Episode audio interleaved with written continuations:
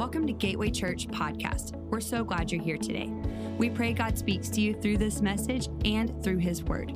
For more information about our church, follow us on social media or visit our website, gatewayhome.com. Now, let's tune in to this week's message. All right, so I want to share a message with you today, and the title of the message is God Needs You. God needs you. Now, uh, you've probably done a presentation at work, or you've spoken in a life group one time, or spoken at some point. You've probably had to speak, and you might not remember this from speech class or English class, but when you when you do a speech, you come up with your title, which is the primary um, subject you want to get across, but then all of your points must support your title. All right? So I just want to give you point number one, and I want you to remember now that your points have to support your title. All right? So my title is God Needs You, but point number one is God doesn't need anything. In other words, it really doesn't support my title, if you notice that. And the reason is because the statement, God needs you, is actually not theologically correct. And I'm going to adjust it, okay? Just stay with me. I'll adjust it.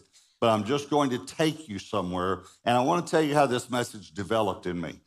Uh, on our 25th anniversary, Debbie and I went on an Alaskan cruise. We were sitting on the deck.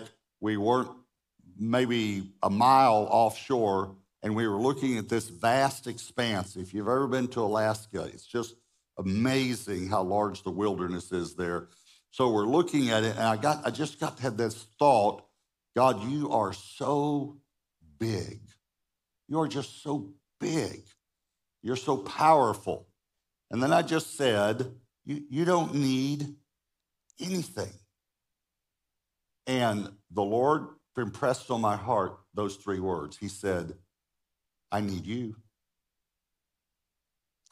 And I hate to tell you what I did, but um, I began to explain to God why that was not theologically correct. I even quoted him a scripture in case he'd forgotten. Acts 11 25 says, uh, Nor is he worshiped with men's hands as though he needed anything since he gives to all life, breath, and all things. God doesn't need anything. God is self existent, he's self sufficient, and he's self sustaining. So you might have to think about that for a moment. He's self existent, he is self sufficient, and he's self sustaining. He doesn't need anything, okay? So I know that theologically. And I, I just kind of kept arguing with him. I said, God, you don't need anything. And he kept saying to me, I need you. I said, No, you don't need me. You don't need anything. He said, I need you. And so I realized he wanted to tell me something. I wanted, I realized he wanted to impart something to me that I want to impart to you. So my point number one was God doesn't need anything, but let me help us understand this now. Point number two is God decided to need you. He decided to need you. And let me let me help you with this word need. Let me say it another way that kind of um, is better financially. I mean, uh, um, understand for us to understand it. God decided to partner with you. Another way to say God needs you is God partners with us. Another way to say it is God doesn't need us to exist, He needs us to coexist. He decided to coexist, partner with humans. This is all through Scripture. So we're going to go back to the very beginning, and I'm going to show you how God decided to partner with mankind. All right?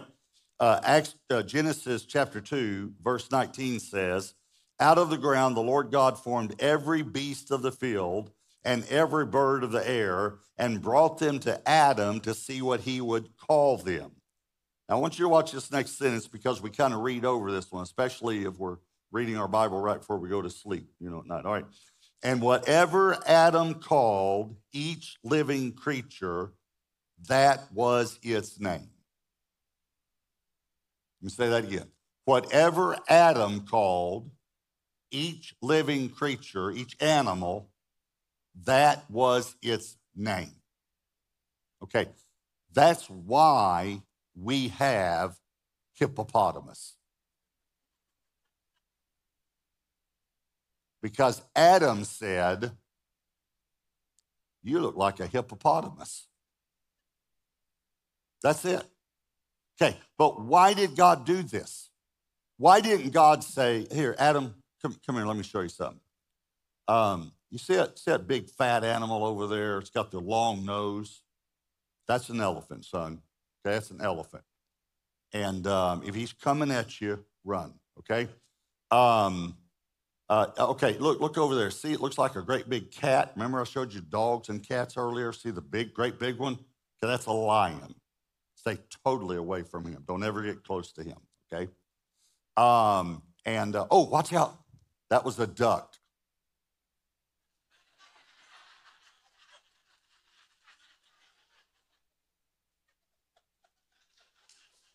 duck. All right, all right, all right.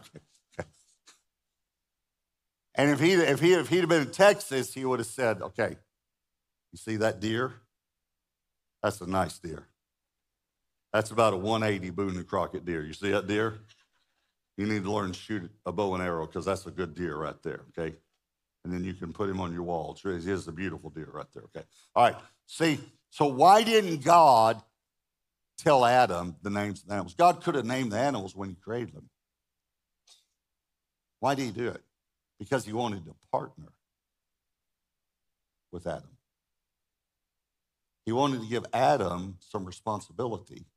By the way, he gave him authority, and you don't have authority unless you fulfill responsibility.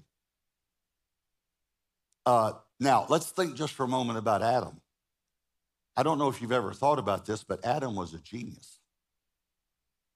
To name every animal, every animal, mosquitoes,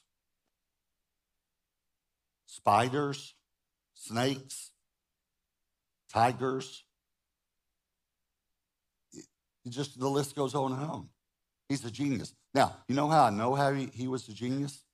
Because he was created by a genius. And just on a practical level, if a genius is going to create someone to hang out with, he's not going to create a dummy. I mean, God didn't want to say, Come here, son, come here. Look at the spectrum of that sunset. And Adam go, uh, yeah.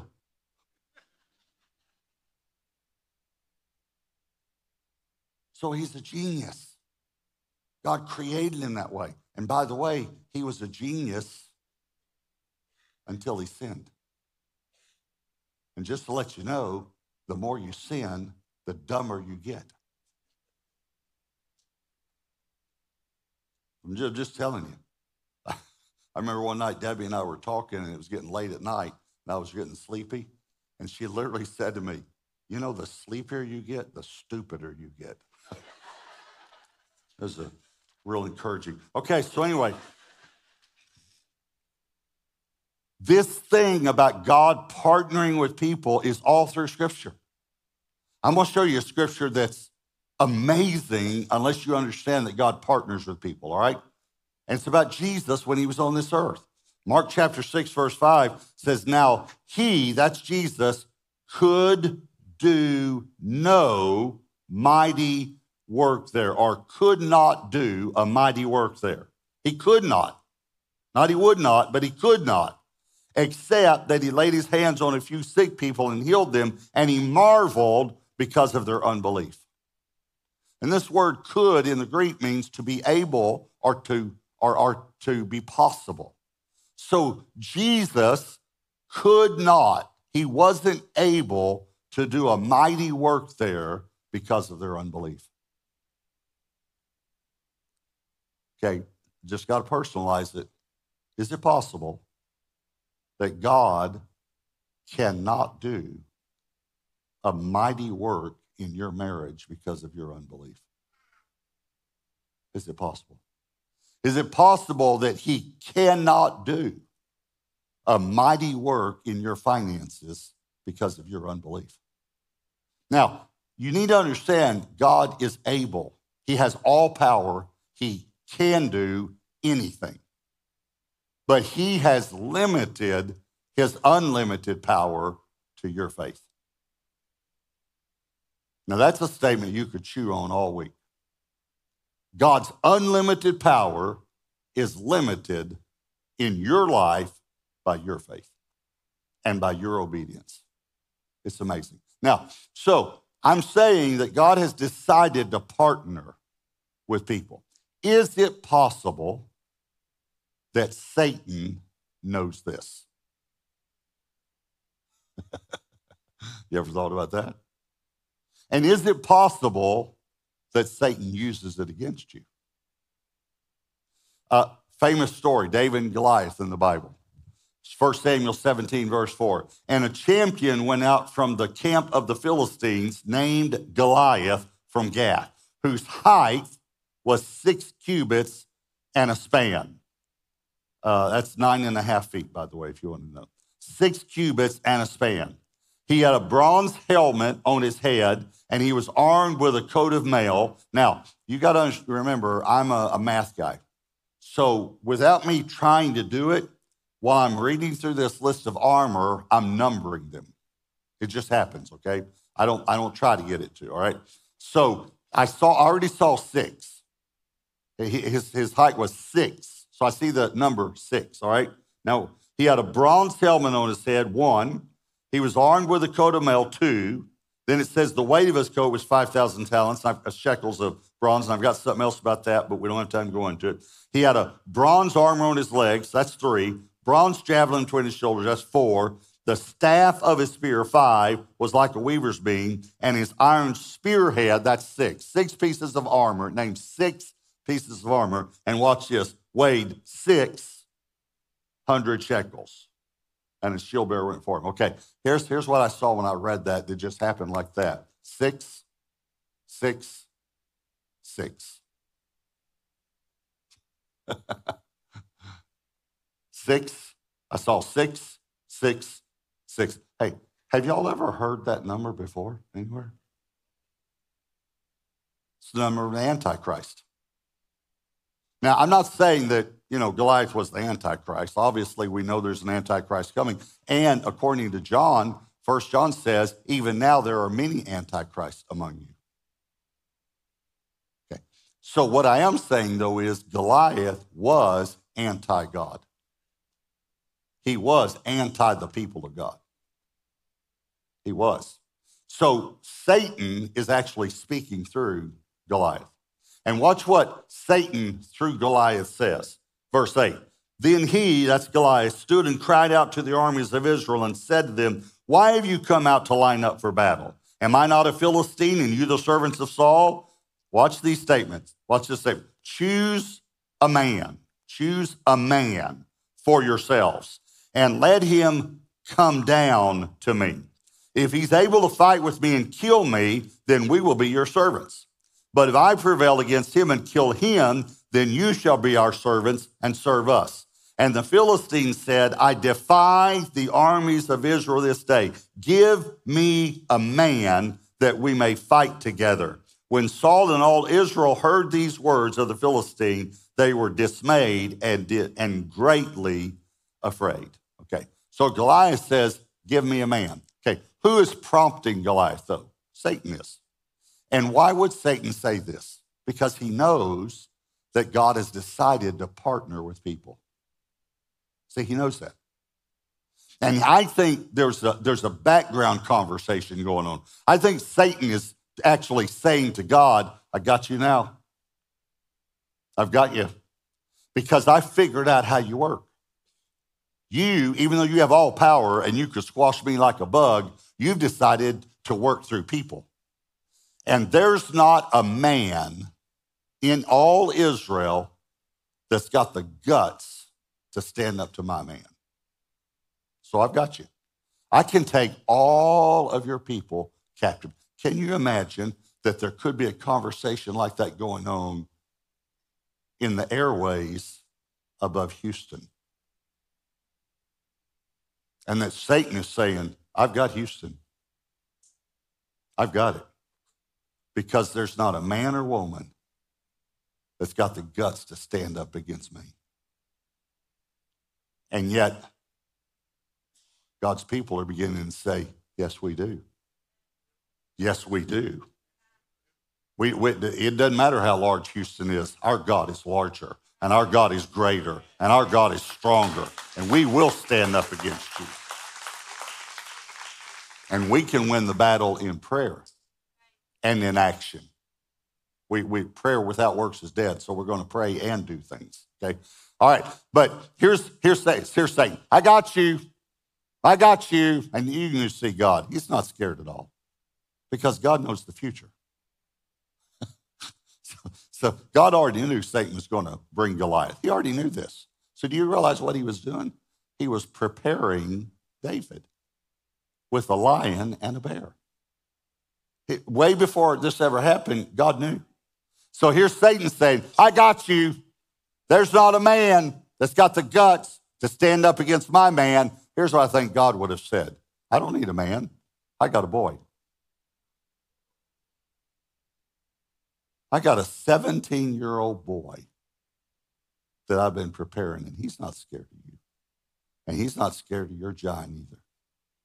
See, this, this truth is all through Scripture. Oh, all right, even I showed you what Mark, a New Testament verse. I'll show you another New Testament verse. Everybody knows Romans 10 13. For whoever calls on the name of the Lord shall be saved. Do you realize how easy it is to get saved? Jesus already did all the work. All you have to do is call on the name of the Lord. It's that easy. Whoever calls on the name of the Lord will be saved. But have you ever read the next verse? The next verse shows how God partners with people. Verse 14 says, And how then shall they call on him? Because whoever calls will be saved. How shall they call on him in whom they've not believed? And how, they, how shall they believe in him of whom they've not heard? And how shall they hear without a preacher? And I don't think about Ethan right now. A preacher simply means a, a, a proclaimer or one who tells the story. Okay, that's all of you. So all he's saying is, all they have to do is call, but how they're going to call unless they believe, how they're going to believe unless they hear, and how they're going to hear unless one of my people tells them, just tells them that Jesus did it and Jesus died for their sins.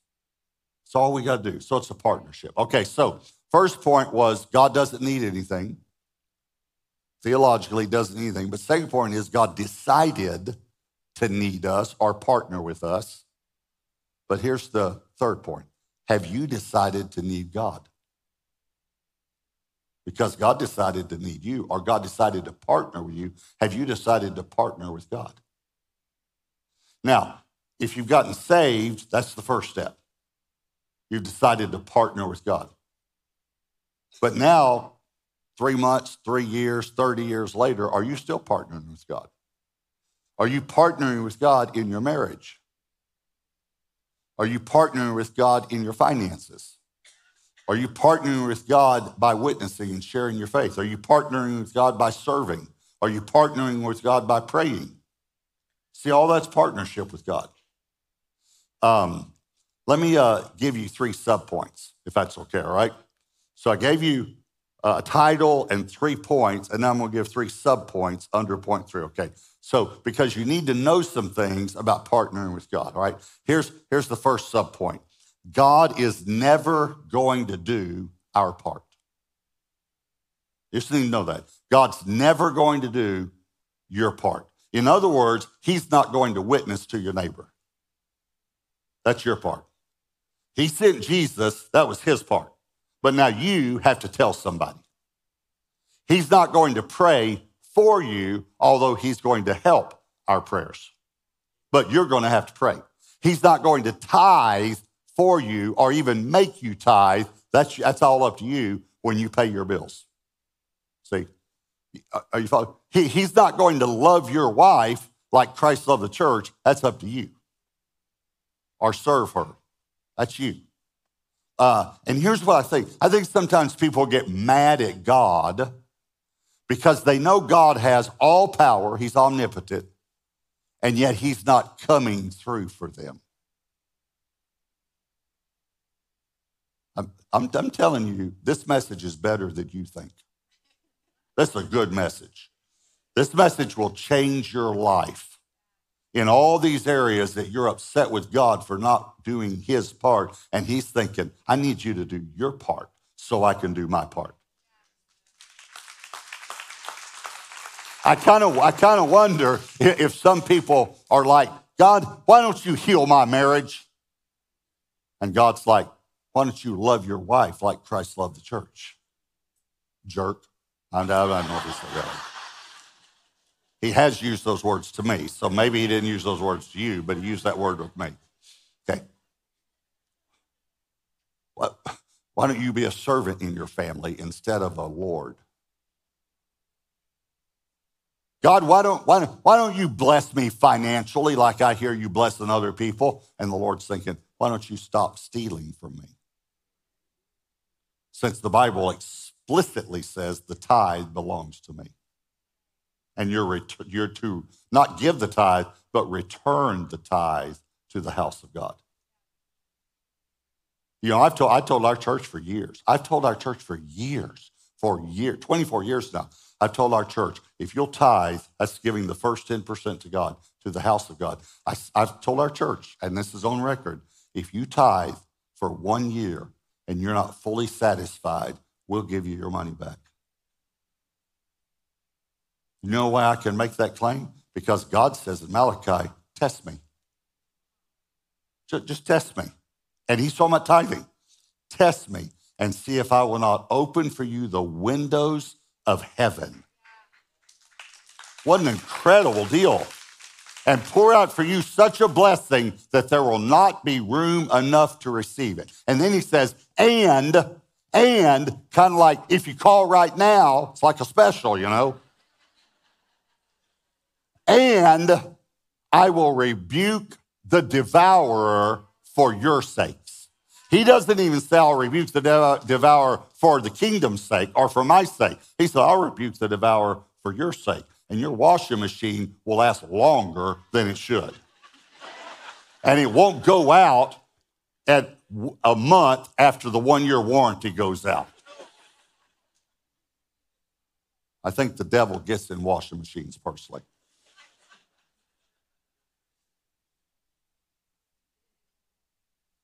Here's what God God says, just try it. Just te- it's the only place in the Bible God says you can test him is with tithing. That's the only place you find. Look, look it up. There's no play, other place God says you can test God. He says, test me in this area. Are, are y'all following the gist of this message? See, we're all waiting for God to do his part. And is it possible that God's waiting for us to do our part? It's just all through Scripture. Okay, so let me go back to Adam and the Goliath just for a moment to bring it all together, okay? Now, I'm going to tell you something about Adam that you might not know, depending on how long you've been in church and how much you've studied scripture and things like that. And don't ever feel bad about that because we're all, we're all growing and learning. We're all at different places, right? Um, but Adam sinned and the whole world was condemned. Now, I know that's heavy for some of you that have never heard that, but read Romans 5. Just read Romans 5.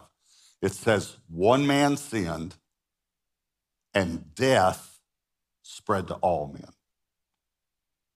And, and then it goes on to explain it even further so that we understand that one man sinned and all were condemned. By the way, I'll just say something nice you ladies might want to hear. It never says Eve sinned. yeah, I knew that. I knew that. Okay, I'm just joking. Uh, but it says Eve was deceived. She was deceived. But it says Adam sinned. By the way, in marriage counseling, you know what I find out the most? I find out that the woman's been deceived, and I find out the man is just simply rebellious. Sometimes I'd like to have a six foot four, 280 pound guy in there to help the man understand, you know, what he needs to do. But that, that okay, that's a whole nother, I shouldn't have even brought that up. That's a whole nother, we'll do a marriage conference one day and we'll talk about that, okay? And I'll go into scripture to prove it to you. Okay, but I want to ask you a question. You don't have to answer it, okay, out loud, but doesn't it seem a little unfair that one man sinned and the whole world was condemned? Not if you know the whole story. But I said you didn't have to answer out loud, but that's okay. You're right, though. But does, I mean, just in your natural mind, all right? Doesn't seem a little unfair. I remember in Bible college when I learned this, I thought, now wait a minute, Adam sinned, and I'm, I've been, I was condemned for that. I didn't do it. Of course, again, as you know the whole story, you're right. You find out that all we like sheep have gone astray. We've all turned to our own way. All right. And that no man is without sin. Okay. And man, but by the way, many times when the Bible uses the word man, ladies, just because I, I helped you all ago, I just want to now not help you. Um, the word is not male. There are two Greek words for man. One means male, one means mankind. That includes you. Okay, so all mankind has sinned. All male and female has sinned. Okay, all right, but it, it seem, doesn't it seem a little unfair? One man sinned, the whole world was condemned. Now, see, none of you really want to answer that yes because you're in church. You don't want to say, yeah, that, that does seem unfair. But men, some of you might even get in the car and say to your spouse, you know, it really does seem unfair. When you think about it, it really is unfair. I mean, I thought about it, it really is unfair. Okay. It wasn't unfair. It was brilliant. Brilliant. Only God could have thought of it. And let me tell you why. You're going to love this one, I tell you. Since it only took one man to lose it all. It only took one man to get it all back. It's brilliant. It's brilliant. See, you don't have to die on the cross for your sins because Jesus already did it for all for all. It's all through Hebrews, for all. It says that I think four times, for all. One, once, for all. Well, he died once for all. For all. Okay. So, but here's what you need to know. Since a man lost it, a man had to get it back. That's why Jesus had to be born a human. God had to become man and live the life that you couldn't live and die the death that you should have died so you can be forgiven of all of your sins. Okay, but God needed a man. Since a man lost it, he needed a man to get it back. Okay, so that's a little thought about Adam. Let me give you a little thought about Goliath. Goliath says, and remember, think there's Satan behind him talking, urging him on. Goliath says, choose a man for yourselves and let him come down and fight with me. If he wins, he gets them all. If I win, I get them all. Okay. So, is it possible that Satan was saying to God in the background, choose a man for yourself and let him come down? Now, I personally think he regretted the words come down. because the Bible says Jesus came down from heaven. Okay. Let him come down and fight with me. And if he wins, he gets everybody. And if I win, I get everybody. And it's possible that God said something like this Hmm. Okay, I'll agree to that. I'll choose the man. I choose Jesus. And Satan would have said, wait, wait, wait, wait a minute. Whoa, whoa, whoa, whoa, whoa, wait, wait, wait, wait. He's not a man. And God might have said something like this Well, we'll just make him one. And Jesus became a man and he won. he won. And so, in essence, he gets everybody. But the whole point of my message is you don't, don't say to yourself, oh, he's preaching ultimate reconciliation. If you don't know what that is, that means that some people believe everybody's saved in the end because of Jesus' propitiatory death, because of his uh, sacrificial death, you know, his substitutionary death is what that word means. He, that, that means that, that everyone is saved no matter what they do. No, that's not at all what I'm saying, because remember, God partners with people. And it's very, very clear in the Bible that God created you in his image. And do you know what God has? God has a will. You ever heard about God's will? What's God's will? Okay, a will is a choice. Do you know what? God created you in his image, so you have a choice. God doesn't send anyone to hell. Everyone who goes to hell chooses to go to hell. Because, but Jesus has already paid for your sins. You just have to choose Jesus. It's that simple. So God decided to partner with you. But Jesus has already paid for your sins. He's already won the salvation for every person who will ever live. But whoever calls on the name of the Lord will be saved. And I need to go into a little more because you take one scripture and it's truth. But even as you say, if you know, you got to know the whole story, you got to know the whole Bible. What that means is whoever will surrender his will to the Lordship of Christ. Because can I tell you something? Satan believes in Jesus, but he's not saved. You know why he's not saved? Because he won't surrender his will to the Lordship of Christ. So I just need to let you know, I don't mean to be rude about this or, or too straightforward, but I need to let you know, and I really want to say something to the men here. As a man, a man's man, I want to tell you something. If you're still in charge of your life, you're going to go to hell. And you won't be able to stand before God and say, I didn't know, because I just told you.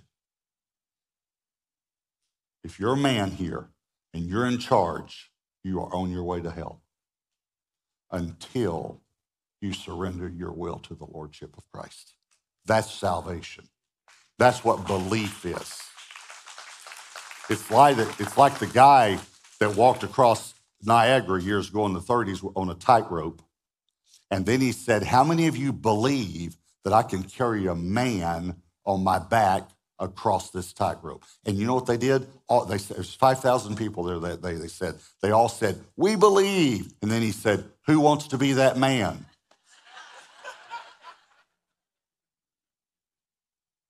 and one man stepped forward. And this man, this French tightroper carried him across on his back. There's pictures of it. You can look it up. Let me just say something. They all believed but one man believed because he put his trust in that tightrope walker. See, a lot of you believe, but not all of you have put your trust in Jesus. Have you decided to need God? I want you to bow your heads and close your eyes. And, and I really, I'd like to just take a moment when no one looked around at either campus, Katy or Magnolia. I just want you, just for a moment, to just, or anyone online, I'd really, if you're even if you're online, even if you're by yourself or with some friends, it'd be great if you just close your eyes for a moment. Because there might be someone in that room that just needs a moment alone with God. But I'm wondering how many of you would say, Pastor Robert, I know God loves me. I know Jesus died on for, for me. Maybe you even walked an aisle when you were young or made some sort of decision or you were sprinkled or something. But you'd say, to be honest with you and with God, I'm not sure if I died right now, I'd go to heaven. I'm asking you to be honest with, with just me. I'm the only one looking around right now. And please be honest. This is the most important thing you could ever do. How many of you would say, just Pastor Robert, I know God loves me. I know Jesus died for me. I even believe that, but I'm not sure that if I died right now, I'd go to heaven. Would you just put your hand up where I can see it? Just, just put it up way high, way high. God bless you. Hands all over. Hands all over. Thank you so much. Thank you, thank you, thank you. I'm so proud of you. Well, you can put your hands down. Okay. Would you just give your life to Jesus right now? Wasn't that cool to just, just hear it like that? It's so simple. Would you just tell Jesus right now, Lord, I ask you to forgive me? Just tell him that for all of my sins. And I receive Jesus today. Just tell him, I receive Jesus today as my Lord and as my Savior. And then I really want you to say this to him, just in your heart. I want you to say, Thank you, Jesus, for saving me today. Because you understand, once Jesus saves you, it's for eternity. He'll never lose you. You're in his hand, you're in the Father's hand, and no one can pluck you out of his hand. It's wonderful. Thank you, Jesus, for saving me. You, you ought to be so happy right now. How many, how, again, no heads looking, no one's looking. Just, how many of you say, Pastor, I prayed that prayer right now? And, and just put your hand up way up high. I prayed that prayer and I really meant it. You ought to be proud to put your hand up. It's the best, best thing you've ever done. You ought to be proud of it. God bless you. You can put your hands up. It's, it's amazing. It makes my trip worthwhile right there. It's just incredible how many people just prayed that prayer. Okay, I, I need to ask you to do one more thing. Please, please just stay with me. In a moment, we're all going to stand, all of us. And when we stand, we're going to have our prayer team here at the front. And, and in a moment, I'm going to pray. And, and by the way, when I pray, if you're on the prayer team, you can go ahead and make your way to the front. So you'll be ready because there were several people that prayed, lots of people, at least 50, maybe 75 people that prayed that prayer. So if, if you prayed that prayer, here's what I'm going to ask you to do it's going to take humility. I just want you to come to one of the people at the front and say, I gave my life to Jesus today. I, you don't have to, I'm not asking you to say it in front of everybody because we're going to be worshiping. I just want you to say to one person, I prayed that prayer or I gave my life to Jesus Say, Here's why it's very, very important. The Bible says if you believe in your heart and confess with your mouth, you will be saved. There's something about confessing it with your mouth, saying it with your mouth. The other another scripture is Jesus said, if you will confess, that's saying it with your mouth, if you will confess me to another person, then I'll confess you to my Father in heaven. If you won't confess me to someone else, I won't confess you to my Father in heaven. In other words, you, you're sealing the deal. You're saying, I really, I really, today I got saved, and I don't care what anybody else thinks. You've got to make up your mind. As soon as we stand in just a moment, you're going to stand up and you're going to step out and come, and you're just going to come, okay? And you're going to say to one person, please make up your mind right now. And here's what I'm going to do I'm going to pray. And then after I pray, I'm going to stay up here for, for a moment. And I'm just going to ask you, come, come on, right now, right now, come, all right? And but while I'm praying, if you're on the prayer team, you make your way to the front so you're ready to receive. But if you prayed that prayer, you put your hand up. I want you to step out, just be the first one to step out and come and say to someone, I prayed that prayer and I gave my life to Jesus. All right. Lord, thank you, thank you, thank you for every man, every woman, every young person who prayed that prayer. I, I rebuke Satan right now in Jesus' name from stopping them from making this decision public and sealing the deal right now. And Lord, I pray you'll give them courage right now. In Jesus' name, amen. Thanks for joining us today. If you live in the Houston area or are in town for a visit, we would like to invite you to join us for a service. For service times and location, or more information about Gateway Church, follow us on social media or visit our website, gatewayhome.com. Have a blessed week.